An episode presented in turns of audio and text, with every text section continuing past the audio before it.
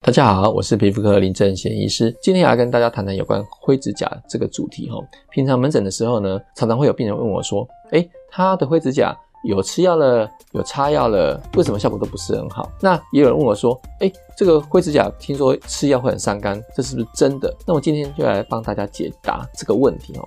那第一个问题，什么是灰指甲？哈，灰指甲呢，它闽南语俗称草甲，而正式的名称叫做甲癣。它是霉菌啊感染到手指的指甲或者是脚指甲所导致的，也就是指甲发霉了。发霉大家应该都知道吧？像面包发霉啦，或者橘子皮发霉啦，或者衣服发霉呢，都是在这个潮湿闷热的环境之下呢，这些东西上面长了霉菌。那如果是指甲发霉，我们就叫做甲癣，也就是灰指甲。但是它的名称虽然有个灰这个字，却不一定是灰色的哦，它有可能是黑色的。是白色的、黄色的、咖啡色的，或是甚至绿色等等各种颜色。那么除了颜色的变化之外呢，这个灰指甲也常常还有其他的特色，像这种就是长条状由外吃向里面的灰指甲，它呈现淡黄色；还有这种由内向外扩散的这个灰指甲，它常常呈现的是白色。那另外呢，灰指甲也常常会看到它指甲变得比较厚，而且常常会脆脆的产生很多屑屑，甚至这个甲床剥离，也就是这个指甲和下面的肉分开，最后整个变形，也是灰指甲的一个特色。那有的时候呢，指甲会被霉菌破坏的太厉害，表面会变得粗糙，那有的会变成横纹状。那有的指甲呢，它被霉菌吃掉而长不长。那有的呢，则是变成好几只脚趾甲都可能会被感染，而且不止脚趾甲哦，手指甲也有可能会被霉菌感染。那么，所以灰指甲的形态有很多种，而不是只有变灰色的指甲才叫做灰指甲。什么人比较容易得到灰指甲呢？一般来说啊，在比较潮湿的环境，例如指甲常常会碰到水的这个工作者，游泳教练的脚趾甲啦，或者餐饮业者的手指甲等等，或者是你的脚汗比较多，或者是你整天需要穿包鞋的人，他因为脚的湿气会比较重，所以特别容易造成霉菌的滋生，也就比较容易得到灰指甲。嗯，另外呢，这个指甲或指甲旁边的皮肤，如果你有小创伤的话，也会让这个霉菌有机可乘，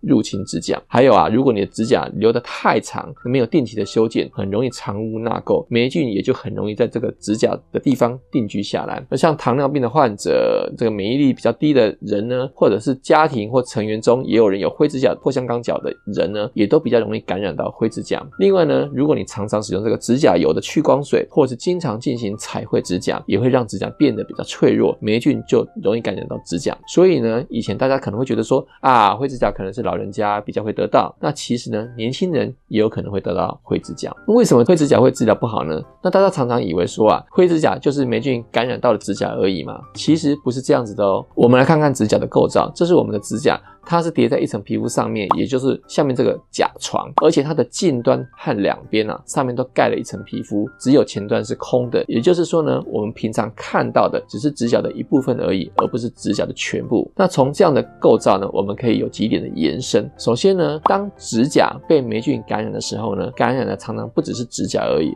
而是连指甲下面被覆盖的我们看不到的皮肤，也就是甲床，也有可能已经被感染了。所以很多人问我说：“诶，有灰指甲不是把指甲拔掉，再让指甲重新长就好了吗？为什么还要吃药？为什么还要擦药？这就是主要的原因。因为你把被霉菌感染的指甲给拔掉，却忘了下面的皮肤还有霉菌，所以这样指甲重新再长出来，霉菌又会从皮肤跑到指甲上面，灰指甲又会再跑回来。那么另外一个重点呢，就是当我们看到指甲的某一部分的霉菌感染的时候呢，其实也常意味着被这个皮肤包覆住的这个指甲也可能已经被感染了。这就是为什么你在涂了这个杀霉菌的药膏或者药水在指甲上面，以为可以治疗灰指甲，但是其实皮肤下面的指甲你是擦不到的，所以治疗的效果就很差。或者是说，暴露在外面的灰指甲被你治疗好了，但是里面的霉菌又跑出来，你就会看到很快就会复发。这样当然灰指甲永远都治疗不好。那么我们为什么要治疗灰指甲？哈，很多人说灰指甲看起来不过就是比较丑而已，又不会痒又不会痛，不治疗应该也不会怎么样吧？错，灰指甲其实可能造成很大的影响。我举几个例子哈。首先呢，这个灰指甲可能会造成你身体或其他部位的霉菌感染，那最常见的呢，就是你同时合并有香港脚或是有手癣的问题，也就是手部的霉菌感染。当然，股癣也不算少见了哈。那第二个影响呢，就是你会造成别人的皮肤或是指甲也会被霉菌感染。像这位十岁的小男孩被阿嬷的灰指甲给传染了，他的脚趾甲就得到了灰指甲，而且一次还两只。类似的新闻啊，以前也有报道过哈。那第三个就是容易导致蜂窝性组织炎，这个在我们之前的影片有谈过哈。脚部曾得过蜂窝性组织炎的患者，也常常同时合并有灰指甲或者香港脚。如果你的灰指甲没有治疗好，那你的蜂窝性组织炎常常还是会复发哈。那第四个可能会造成指甲的变形哈。被霉菌感染的指甲呢，它会比较脆弱，如果再加上这个鞋子的挤压，脚指甲就很容易曲度变得比较大，造成卷甲症、砍甲症，进一步就会引发急性的甲沟炎啊，指甲两边会红啊、肿啊、会痛。我们之前的影片也有谈过，大家可以参考一下。那么灰指甲有哪些治疗的方式呢？一般来讲啊，灰指甲的治疗包括有口服的药、有外用的药、有手术的治疗，还有镭射等等。我们一个一个来说哈。首先是口服的抗霉菌药物。那目前的口服抗霉菌的药物呢，是主要的一个治疗方式。那目前的标准疗程呢，手指甲的治疗疗程是六周，那脚指甲是十二个礼拜。像这个案例啊，他的灰指甲用口服药来治疗，在一个疗程之后呢，你可以看到他的灰指甲改善非常多哈。那常常有患者问我说，诶，听说灰指甲的口服药很伤肝，是真的吗？在统计上啊，使用灰指甲的口服药 Terbinafine 的患者呢，三点三 percent 到七 percent 会发生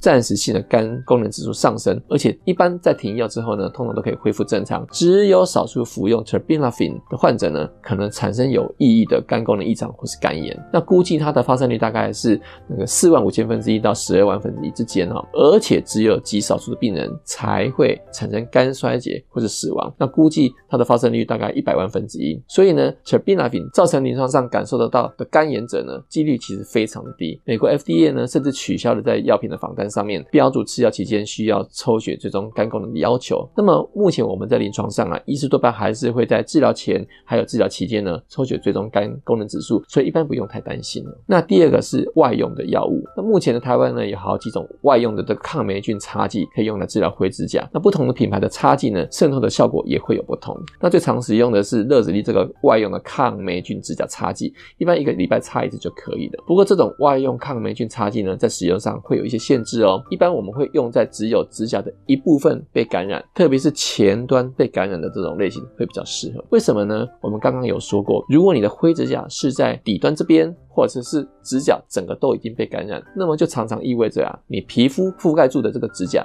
也有可能已经被感染了，但是你却擦不到这些地方，所以你的治疗效果就不会很好。那么另外，如果你有很多只手指头或者脚趾头都有灰指甲的话，因为他们彼此啊常会互相感染来感染去的，所以用擦的效果其实也不会太好。还有我们都知道，指甲其实是非常硬的，如果灰指甲的厚度太厚，你外用的擦剂其实没有办法渗透这么深，所以效果也不会很好。那么以上这三种情况呢，用吃药的效果都会好很多。但是如果你仍然不想吃药，只想用擦的，那么就可以尝试第三种方法，也就是雷射的治疗方式。那国外有。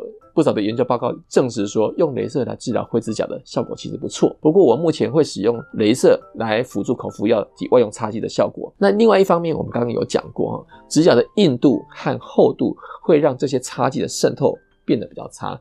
因此呢，使用镭射在这个指甲上面钻出数以百计的小洞，会让你回家在擦药水的时候吸收会更多，效果就会大大的提升。这会比传统单纯用磨指甲的方式来帮助药水吸收会好很多。像这个案例呢，就是用镭射啊搭配外用抗霉菌擦剂的效果。你可以看到说，虽然它有很多只脚趾甲都有被感染，但是治疗之后呢，效果非常的好。那第四个就是手术的治疗，也就是直接将灰指甲拔除。我们刚刚有讲过说，由于这个霉菌除了感染指甲以外，也会感染指甲下面的甲床，所以拔完指甲之后，再长出来的指甲还是会被霉菌感染。所以手术一般会并用其他的疗法，比较少单独进行。那么如果你指甲被霉菌破坏的太厉害，常常会变形，甚至长成像这个欧米伽的这个形状，形成卷甲，那就可以同时配合指甲矫正器，让指甲慢慢恢复到正常的曲度。如果你的灰指甲造成反复发作的甲沟炎，也要同时处理，才不会变变成蜂窝性组织炎。那最糟糕的事情就是患者他自己觉得灰指甲很丑，就用指甲彩绘把它遮起来，假装没看到。这样呢，反而会让霉菌越侵犯越深，甚至让更多只指甲被感染。那么为什么灰指甲会治疗无效呢？一般灰指甲治疗的效果不好，有几种原因。首先是诊断错误，这是最常见的原因哈。指甲的疾病有好几十种，并不是指甲的问题都叫做灰指甲。很多民众啊，自己诊断自己得了灰指甲，自己买药来擦，结果因为诊断错误，当然就完全无效哈。我会另外录一部影片告诉大家有哪些指甲的问题经常被误以为是灰指甲。那第二个是你疗程没有完成，因为口服的抗霉菌药物治疗手指甲的霉菌感染要一个半月，那脚趾甲的话要三个月。那有些患者啊，因为很忙就忘了回诊，结果半途而废，结果让这个霉菌死灰复燃。如果你是使用外用的抗霉菌药剂，疗程更长啊，更容易忘记擦，所以导致这个疗程中断，当然效果就不是很好。那第三个就是治疗的方法错误，就像我上面说的啊，不同形态的灰指甲适合的治疗方方式也不尽相同，你选错治疗方式，效果当然就会大打折扣。像这个就是同时侵犯很多只脚趾甲的灰指甲，而且整个指甲都已经被霉菌感染了，那擦的效果不是很好，最后使用口服药物，效果就会出来了。那第四个是呢，同时合并其他部位的霉菌感染，那最常见的就是香港脚，香港脚和灰指甲常常会一起出现，并且相互交叉感染。你灰指甲治疗好了之后，如果香港脚没有治疗好，那么香港脚的屑屑又会掉下来，当中的霉菌就有可能会再次感染指甲。反过来也是一样的道理哈。第五个就是抗药性的问题，这是比较少见的原因。那有些人呢，他指甲上面的霉菌对于口服的药物或者外用的抗霉菌药物有抗药性，造成疗效不是很好。那我偶尔会看到说，患者一开始的治疗其实很有效，但是疗程完成之后，霉菌又吃回来。这个这个时候呢，我们就要合并多种疗法，譬如说口服加上外用，或者加上镭射治疗来提高疗效。那么灰指甲平常要怎么保养跟预防呢？首先第一个就是要保持脚部的通风还有干爽，